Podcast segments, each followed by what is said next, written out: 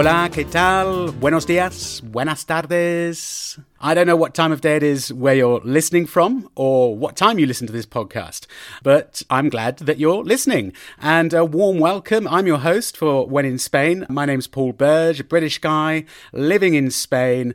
And uh, well, if you're new around here and uh, you're not exactly sure what this show is all about, well, it's all about Spain, Spanish culture, Spanish life, people, places, a bit of armchair travel, cultural insights, my personal observations and insights on life in Spain.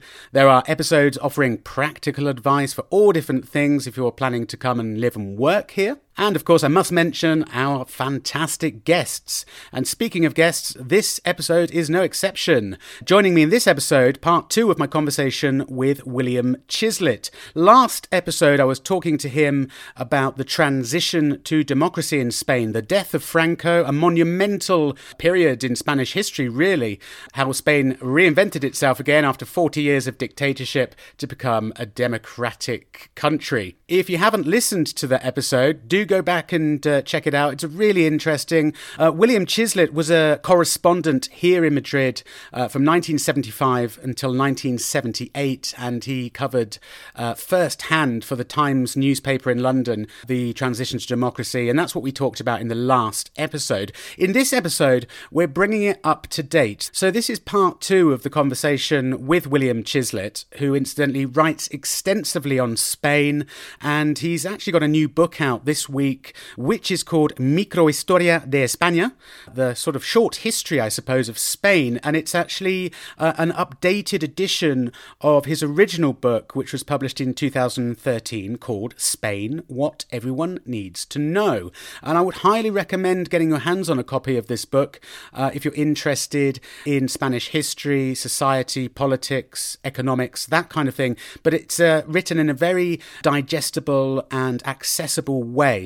So if you'd like to read it in English, it's called Spain What Everyone Needs to Know, and the Spanish version, which has just been published, is called the Microhistoria de España, if you'd like to read it in Spanish. In the new Spanish version, Williams uh, brought it up to date. So, what is William talking to us about in this episode? Well, we're going to be looking at Spain today and the challenges that Spain faces in the future. We're going to be looking at issues concerning education, the education system in Spain. We're going to be looking at the problem uh, with pensions, which is not a problem unique to Spain, but uh, Spain certainly does have uh, a bit of a crisis on its hands uh, regarding pensions and retirement. We're going to be looking at employment and, of course, unemployment in Spain as well, and the uh, vida laboral, uh, working life in Spain, and the many issues and problems problems that uh, are related to that situation. We also talk about the Spanish economy, diversity in the Spanish economy, and at the end of this episode, we're going to be talking about COVID 19 and the uh, European Union's Pandemic Recovery Fund and how potentially this will help Spain. 140 billion euros, a huge amount of money, which is going to be divided between grants and loans. And William uh, talks about that and uh, gives his insights and his perspectives and his opinions on how potentially that could uh, help transform the Spanish economy in the future.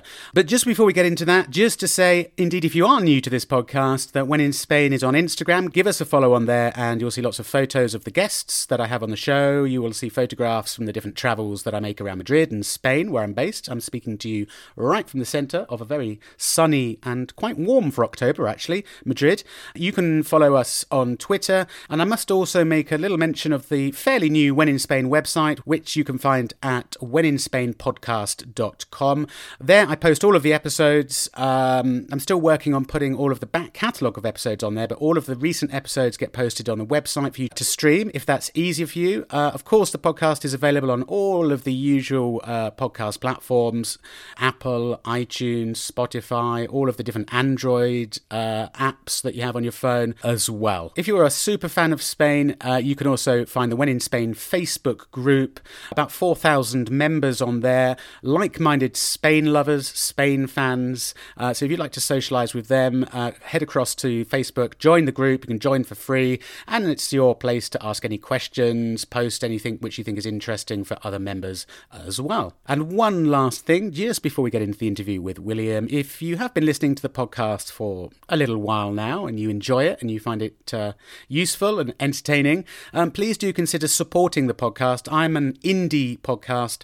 Uh, I don't have the backing of any big media operations or sponsors or advertising or anything like that. It's just me uh, doing it in my free time. So if you enjoy it, please consider supporting it on the crowdfunding website Patreon. And you can find When in Spain's Patreon page at patreon.com forward slash When in Spain, P A T R E O N dot com forward slash when in Spain. And you can sign up to make uh, donations, any amounts you like, uh, a monthly donation from as little as uh, $1, $3. I'll give you a shout out on the podcast. If you sign up at $5 or more, you will get access to bonus When in Spain content. That's enough of that. So let's get into the interview with William Chislett. My first question to him was Has Spain changed beyond all recognition comparing today, modern Spain, with Spain just after the death of Franco and the transition to democracy. So that's where we pick up the conversation. In 1982, Alfonso Guerra, the uh, Deputy Prime Minister then, said, We're going to change Spain so much she'll be completely unrecognizable. Is it unrecognizable now? Not unrecognizable because it means that, you know, many of many of the things that we enjoy about Spain will no longer be here. Yeah. Economically, it is unrecognizable, although tourism is still the main industry here, Very as true. it was in 82. We no longer have any steel plants, I think I'm right in saying. We have a flourishing car industry, which was in its infancy. Well, not quite, no, maybe say its adolescence in 82. Now it's very much in its adulthood. But essentially, politically, it's also unrecognizable. We have 16 parties in Parliament. I don't know how many there were in 82, but I don't think there were 16. But of course, we now have a very unstable Parliament. Many Spaniards yearn for the time when we either had a PP government or a PSOE government, preferably or an, with an absolute majority. Those days, I think, are gone forever. Do you think so? Yeah, yeah. Yeah, yeah we have a coalition at the moment, which many people don't realise. Malta is now the only country in the EU that has not had a coalition government in the last 40 years. Right? And Spain now has one and has had one for not very long. Yeah. And, and as you can see, it's a fairly squabbling coalition government, which I suppose by definition coalition governments tend to be. But this one seems to be pulling in different directions. Podemos and socialists. For example, Podemos wants to get rid of the monarchy, says it publicly, uh, which I think is absolute disaster. Don Pedro Sanchez either is un- unable or unwilling to sort of call order and say, hey, you know, you're in the government, we are a government that supports the monarchy, you shouldn't be saying these things. That's quite a good segue to take us up to date. The challenges that Spain faces, structural changes, and you've written quite extensively on this. I would like to start with education because I think, in your opinion, this is the kind of root of many problems in Spanish society and the Spanish economy today is the education system. Tons of reforms over the years, but really in practice doesn't seem to have changed very much. What are the problems that you see with the education system well, in Spain? Is a, this is a country that has a, an early school leaving rate. By that I mean those who reach the age of 16 mm which is legal age when you can leave school, of 17% at the moment. It, at the height of the boom period up until 2008, the early school leaving rate was 32%. So, in other words, one in three 16 year olds in, I think it was 2007, mm-hmm. had left school at 16, and most of them were not going on to do, well, obviously they weren't going to university because you can't go to university leave school at 16 they hadn't done the necessary exams, but they weren't doing vocational training either. That has come down to 17%, which is still roughly double the EU average, and is still far too high. And when the Great Recession came, as of 2008, after the bursting of the property bubble and the global financial crisis, this was a lost generation. If you had left school at, let's say, the year 2000, and you went in construction or tourism, which is a lot what many of them did, mm. and you lost your job at 2000 in, lost, in 2008, bit difficult for you to go back to school. Yeah. No, eight years have gone by. Yeah. So what, you're going to go back to secondary school at 24? If you'd left in 2007, okay, yes, you missed a year. You could have gone back. So that's at one end of the scale. At the other end of the scale, you have this is a country with a high proportion of people who have gone to university, but who, when they come out of university, get a job, but very often way below their qualifications. I mean, this has been shown in surveys. So these are two like extremes. One extreme, the people who are undereducated, who don't go very far, always are exceptions, and then the those who are well educated who end up with a job that, quite frankly, they didn't need to go to university for, which is not a reason for not going to university, but No. but it leads to a lot of frustration. So that's that's one of the problems. Another problem here is the rote system of learning. You and I come from a country of what I think is called critical learning, Right, no? yeah. Whereas we question, we're taught to think and to write. So not to, you know, learn the name of every single river in Spain, which I don't know whether these kids still do, but they certainly had to do in the past. So that's another problem. And- Spain's not the only country that has a road system. Teachers, I'm on dangerous ground here because I don't like to slag off teachers, particularly as my wife was a teacher. But it is no secret that Spain, does generalizing, does not have as many good teachers as it should have. I sort of, I'll, I'll, I'll leave it there. Universities here, courses are being reduced, but this whole idea that you can be in your third year university and you've still got an exam from your first year, and maybe two from your second year, Hanging over you. hanging yeah. over you, and then uh, and then back to secondary schools. That roughly 30% of children who have to repeat a year. Summer comes and parents, you know, tearing their hair out to, to see whether little Jose or little Maria have to repeat a year. And, and that is unheard of in the UK. I mean, It is, really, you really, really rare for anyone to have repeat be- a you year. have- You have to be absolutely thick, or you've been ill for a year to repeat a year. But Yeah, here yeah. it is quite common, which then leads to you leaving school at 16. Okay, so they have a big problem in uh, education, and every year the OECD points these things out and uh, even says things like, you know, Spain is the country that's probably had more education reforms than most other European countries, but nothing actually has changed. Another huge issue pensions. What you'd call the dependency ratio. Massively aging population and not enough at the other end working to support. I, I, in a nutshell. Exactly, yeah. Well, this is a country, that, and this is again a tribute to Spain, when talking about changes. Your average Spaniard lives 10 years more today than he did when Franco died.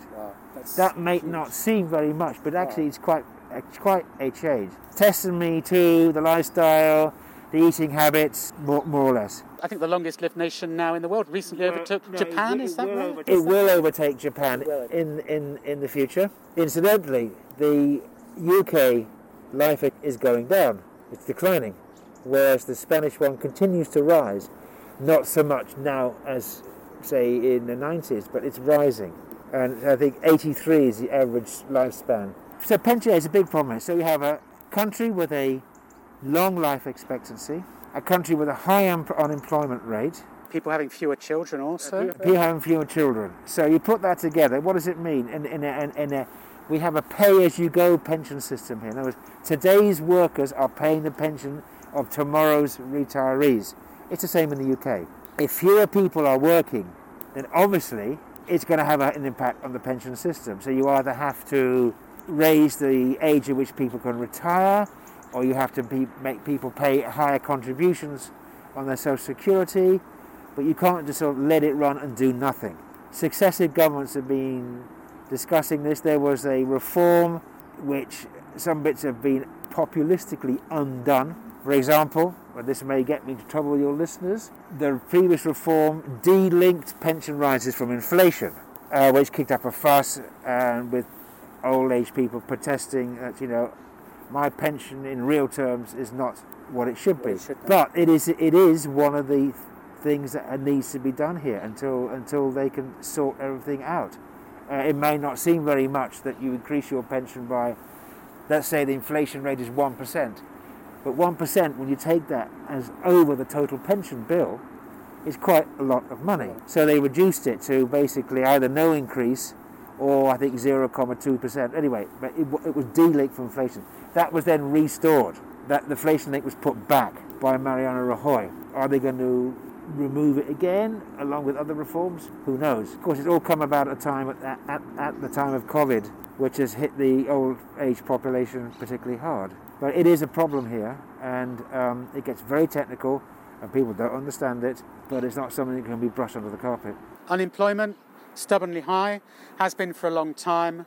We did see it decrease over the last few years, but particularly high unemployment among 18 to 24 year olds connected, I'm, I'm imagining, with, with the education, the system of early school leavers. It's a whole slew of things. When one looks back at the, the, the, the, the period known as Las Vacas Gordas, the fat cow period, up until basically from sort of 96, 7 up to 2008, something like that. Unemployment never got below 8%. 8% in the country where you and I come from is a disaster, let alone the US. 8%. What were we talking in the UK? 4%? At the moment. At the moment. So they got it down to 8 when the economy, economy was rolling along on the back of an unsustainable construction boom amongst other things, but essentially that. So that tells you something that's, you know, that was the most they've achieved since, is to get that to 8% since Franco's died. It went up to 20, 26, and now it's, I think, 17 at the moment. 17%. Reasons. Tourism accounts for one in seven jobs, 12% of the economy. It's not a 12 month a year industry. Obviously, if you're running a hotel, you don't. Well, actually, some hotels do close in the winter here. True. But, uh, but there are some jobs, obviously, that are all year round, but many, many of them are only, you know, the discotheque in Ibiza. It functions basically in July and August, and that's about it. The Chiringuito bars in the Costa del Sol are not open 12 months of the year. Yeah. So it's partly linked to the, the structure of the Spanish economy, which is disproportionately based on tourism and construction. Okay, construction does provide jobs 12 months of the year, but again, it's not as a sustainable industry in the terms that you can keep on building houses ad infinitum. Ad infinitum, of course not. Okay. Then you have the education bit, where many of the best students can't get the kind of job they want here. Doctors, engineers, nurses, scientists, uh, etc. Are we talking about a brain drain then? Yeah, but go abroad. And then you have the other end, the guys that come out at 16, having left school early, who what are they qualified for? They're not going to be taken on by Banco Santander. What, what opportunities open to them? And also talking about unemployment, I wanted to talk about the dependence, and indeed I have friends who have come up against this over the years. The dependence on temporary contracts in Spain is absolutely rife. I think at the moment we're about one in three, no, one in four one in four, 25% yeah, yeah. is a temporary contract, which endlessly rolled over the door to that was opened in 84 by the socialist government of Felipe Gonzalez as a way to get round the Franco labour laws, which are very paternalistic. Basically, if you were a, a good guy, did your job, didn't get involved in politics, the labour market was quite good to you. And in fact, even if you've been a political prisoner, you could go you could go back to your old job. And that was a yes. case case of Marcelino Camacho, probably Spain's most famous political prisoner and the key force behind the workers' commissions, the creation of it. That's another problem is what they call insiders and outsiders. Mm. The outsiders are the temporary, temporarily employed people, but often just rolled over and endlessly even though the law puts limits on this. And then you have the insiders who are on the contracts everybody wants, which are the permanent contracts. Which are much harder to come by. And you're right, you know, I know people who've been on these rolling six month contracts for years and years and years. And then the other problem there is that the severance payments for people on permanent contracts in European terms, and everything is relative, but are too expensive, even though they've been reduced. So this is an incentive for companies not to have permanent workers because they won't have to pay so much when they get rid of them. And the other thing that I've noticed happening as well is this culture of, well, they call falso autónomos, these fake autonomies, people basically working freelance contracts, but full time for the same employer, based in an office, as a way for these uh, employers to avoid paying their social security.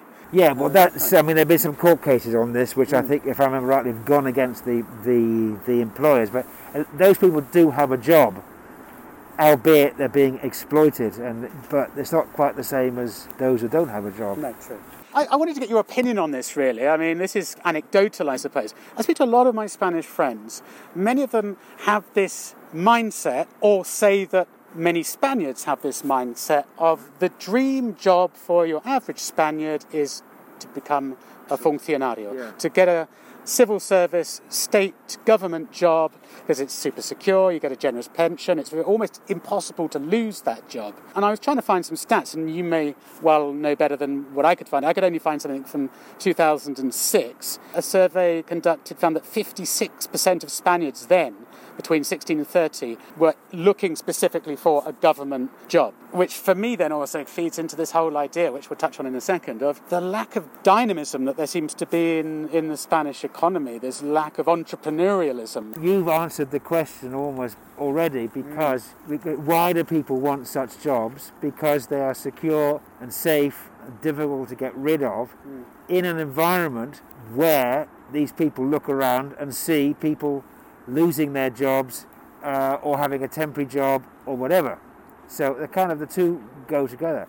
The yeah. uh, the obsession with becoming a, a civil servant is is very much related to a labour market that is that is unstable, that doesn't provide the security that people want. There are lots of entrepreneurs. I always find Spain a very dynamic society. Lots of entrepreneurs go abroad and uh, are successful it's easier for them to probably be successful abroad than it is here. Mm. Uh, research and development is very low here, it's one of the lowest in, in the European Union.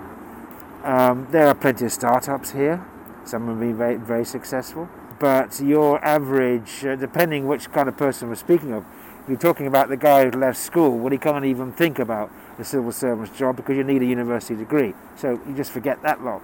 Those who come out of university, obviously, um, a civil servant job has its attractions, but they have to go through this, in my view, crazy process of an opposition. I'm glad you said that because I wanted to touch that. Which I suppose we would translate as a competitive exam, where yeah. basically you lock yourself away for more than a year, maybe two years, or maybe even three, mm. to study to be a state lawyer or a state economist or a mm-hmm. state whatever, with no guarantee that you're going to actually get it at the end of the day so if you don't, you must feel pretty frustrated. You spent three years doing that because it hasn't got what you wanted. An anecdote here the house right behind us, we share a wall. Mm. They uh, have four kids, the wife's a no- notary, and the husband's a state lawyer. And once we were sitting, my wife and I were sitting in our patio, and we could hear what sounded like a chant for prayer in a mosque and we thought, what on earth is that? And then we twigged that, that Gonzalo, the father, the state lawyer, was testing. He obviously had a student who, who was studying the opposition, opposition to become a state lawyer. Uh-huh. It was a woman. And he was saying to her, right, you know, Article 15, just, and just, just reeling it off, spitting it out. Yeah, I mean, in England, if you want to, yeah, if you want to be a diplomat, so what do you need to do? You need to have a good degree. Then presumably you go along to the Foreign Office, and they have its own interview, and they may have, I don't know, a one-hour exam or something. Mm. That's it. Mm. You don't lock yourself away for a couple of but years. to work in a post office, there's an opposition for that. There's an opposition for, for almost anything. My wife tells a story when she was she she started and ran the British Council's teaching uh, English language unit at the University of Alcalá de Henares. Uh-huh. So we're talking the 1990s. And there was an opposition to become a portero. A, a doorman? A do- like, yeah, like a security... What, what, what do you call it? Yeah, someone who but, uh, mans the door. Yeah, presumably at, at the university, not in a private house and you had to have some kind of opposition for it. Yeah, yeah. And she remembers that I think she spotted someone, and she may have known him or something, and you know why what are you doing here or something? And he, this guy had, I think, a doctorate in something or other. but he was still trying for the opposition. So, I mean, I, I have a, a friend of a friend of mine who's studying to be a juez, a judge, and I think he's 31, 32 years old. He's been studying oposiciones to be a juez since he left university. He's never had a job. He's never worked. what, All age, what age was he when he left university? Uh, maybe 24, 25. He, I think he left university, then did a master's. So let's say for the last six years, he's been opositando. He's taken it and he's waiting with this COVID situation to see what's happening. last year then. Yeah, he took it last year. He's waiting to see. But I mean, putting that into the context of oposiciones, and I know other, I many friends who are nurses who've had to do oposiciones to, to become a nurse and have done it, failed it, decided to do it again for another year, two years out of their life. Connected with that, while they're studying, they're not working. They're living at home with their parents. I mean, and so there's this kind of knock-on Yeah, well, effect as well that goes with that. It's a joke. It goes something like, "Why are some Spaniards like Jesus Christ?" Answer: Because they uh, because they, they leave home in their early thirties. Diversification of the economy, we've touched on it already. Tourism, construction. Can Spain ever wean itself off its addiction to investing in building infrastructures instead of investing in people? What would, in your opinion, be obvious path for diversification? Well, it's a good area to, to finish, I think, which is the, the Eu- European Union's recovery, pandemic recovery fund, otherwise known as um, Next Generation EU, which Spain will stand to receive in the form of grants or loans 140 billion euros, the second largest amount after Italy. To put that into context, the Marshall Plan of 1948 to bu- rebuild non communist war torn Europe after the Second World War, in today's terms, is, would amount to about 112 billion euros. Wow. That's, for, that's the whole of the Marshall Plan. And Spain, so I just throw that out so it gives you an idea of the size of the money, okay? Vast. It's going to come with very tough conditions. It is not, oh, the money is going to be in the Bank of, Bank of Spain tomorrow, you can spend it how you want. No, it is very clear. You have to um, present projects that fall into line with the guidelines of the EU. So, for example, digitali- digitalization, green energy, um, there's a whole list of them. You, you can use some towards education, um, labour market reforms, possibly. Not, I don't think, for pensions. But basically, it, it's to diversify the economy and, in Spain's case, make it less dependent on tourism.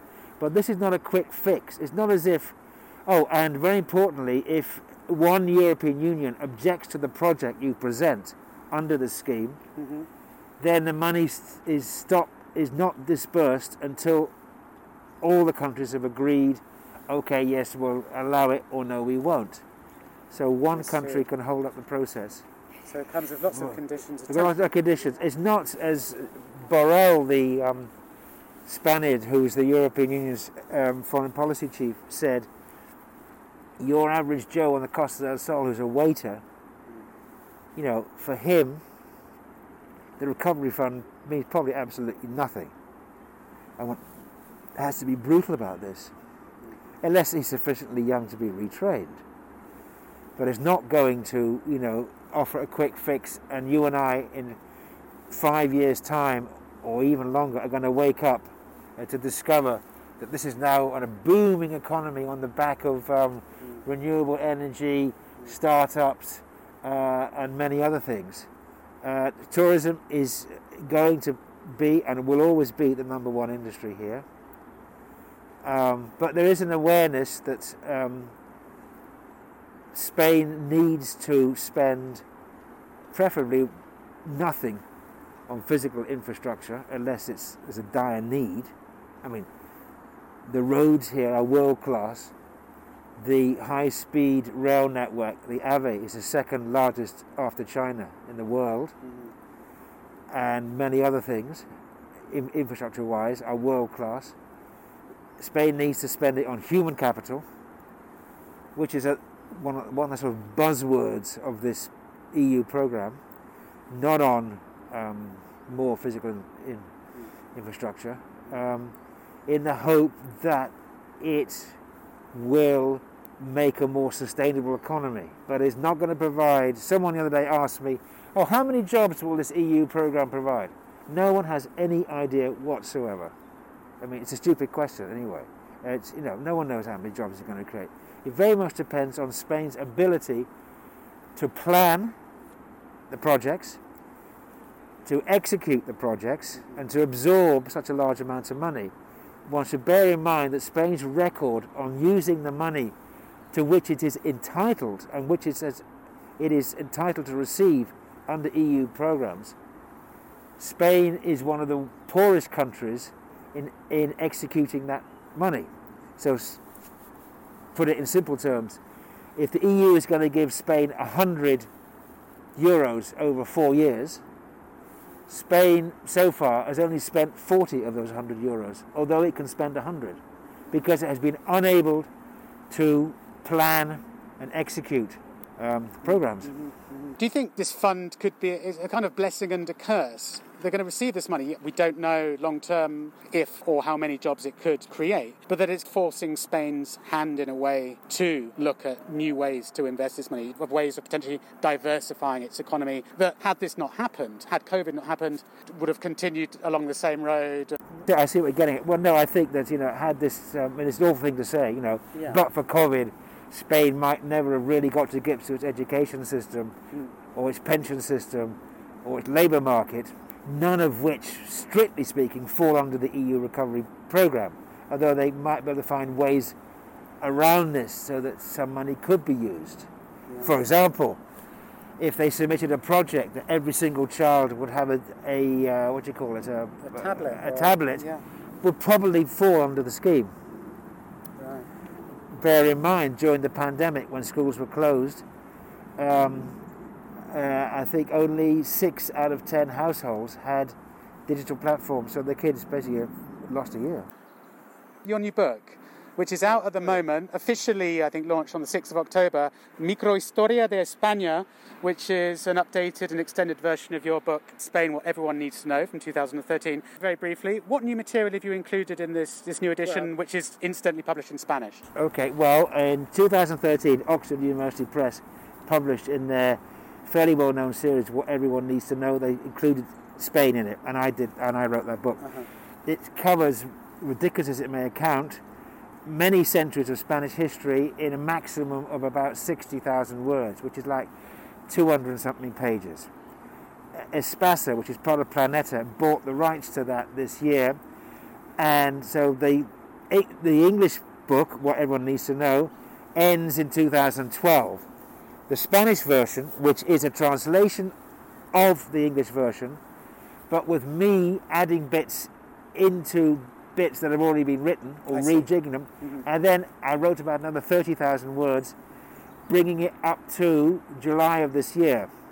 I had to, uh, rather frustratingly, I had to, I closed the book three days before King Juan Carlos fled the country. Oh, what a shame. So, so the book, the book is not supposed to be, you know, a blow by blow account no. because you know I cover, I go from the, go from Roman times up until this year, up until COVID, in 328 pages, in the format of question and answers, which is quite an interesting format. Yeah. Other mini histories have been written, so, and it's done. It's not done by themes, which some books have done. It's done chronologically.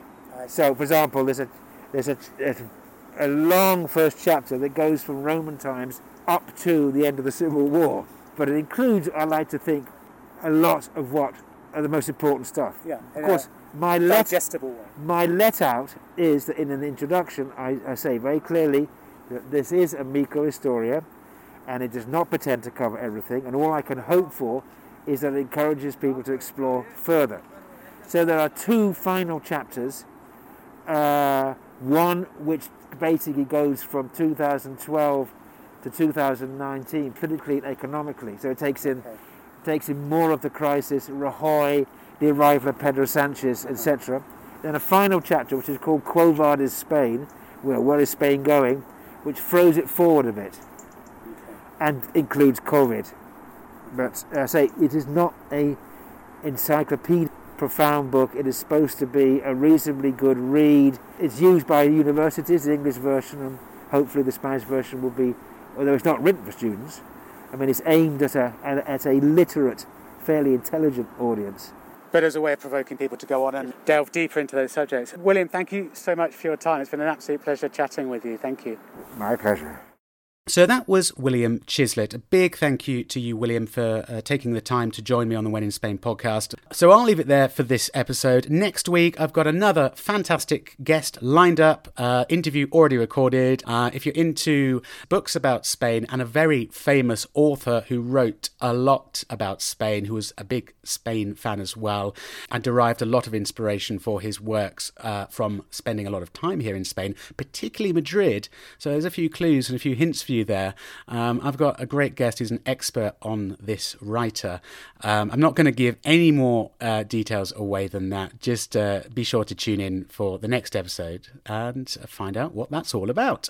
As always, thank you for listening. Don't forget, if you do enjoy this podcast, you have found it useful or entertaining or interesting, um, please do consider signing up to become a When in Spain patron. It really does make all the difference to me. As I said, uh, this is an independent podcast, and uh, the small donations that very kind patrons make each month really go a long way in helping uh, cover the cost and my time in putting this show together. And I would love to keep putting this show together for you for as long as possible. Been going for about two and a half years now. Let's see if we can make it another two and a half years. I've got loads of things that I still like to cover in the podcast. Uh, loads more guests lined up for the coming months. So uh, yeah, please do consider if you can make a small donation. And if you can't do that, you're not in a position to make a small donation to help the podcast. Another thing that really helps is sharing the podcast with uh, friends, family, anyone who might be interested in Spain. Spread the word about the When in Spain podcast. The other thing that really helps is uh, hit the subscribe button if you listen on uh, uh Apple or I think uh, Spotify, or you can follow the podcast. It helps push the uh, podcast up the podcast charts, helps more people discover the show. And another thing which is really good as well, if you have a spare few minutes, even while you're listening to the podcast, to leave a short review wherever you listen. Um, I know not all podcast platforms give you the option to leave uh, reviews, but many of them do. And if uh, you use one that does let you do that, please uh, consider writing a short review of the podcast uh, or leaving a little uh, five star rating. I would hugely appreciate it. I'm going to shut up now. I've got to go and get ready to teach English, and I will speak to you next week. Until then, as always, hasta luego.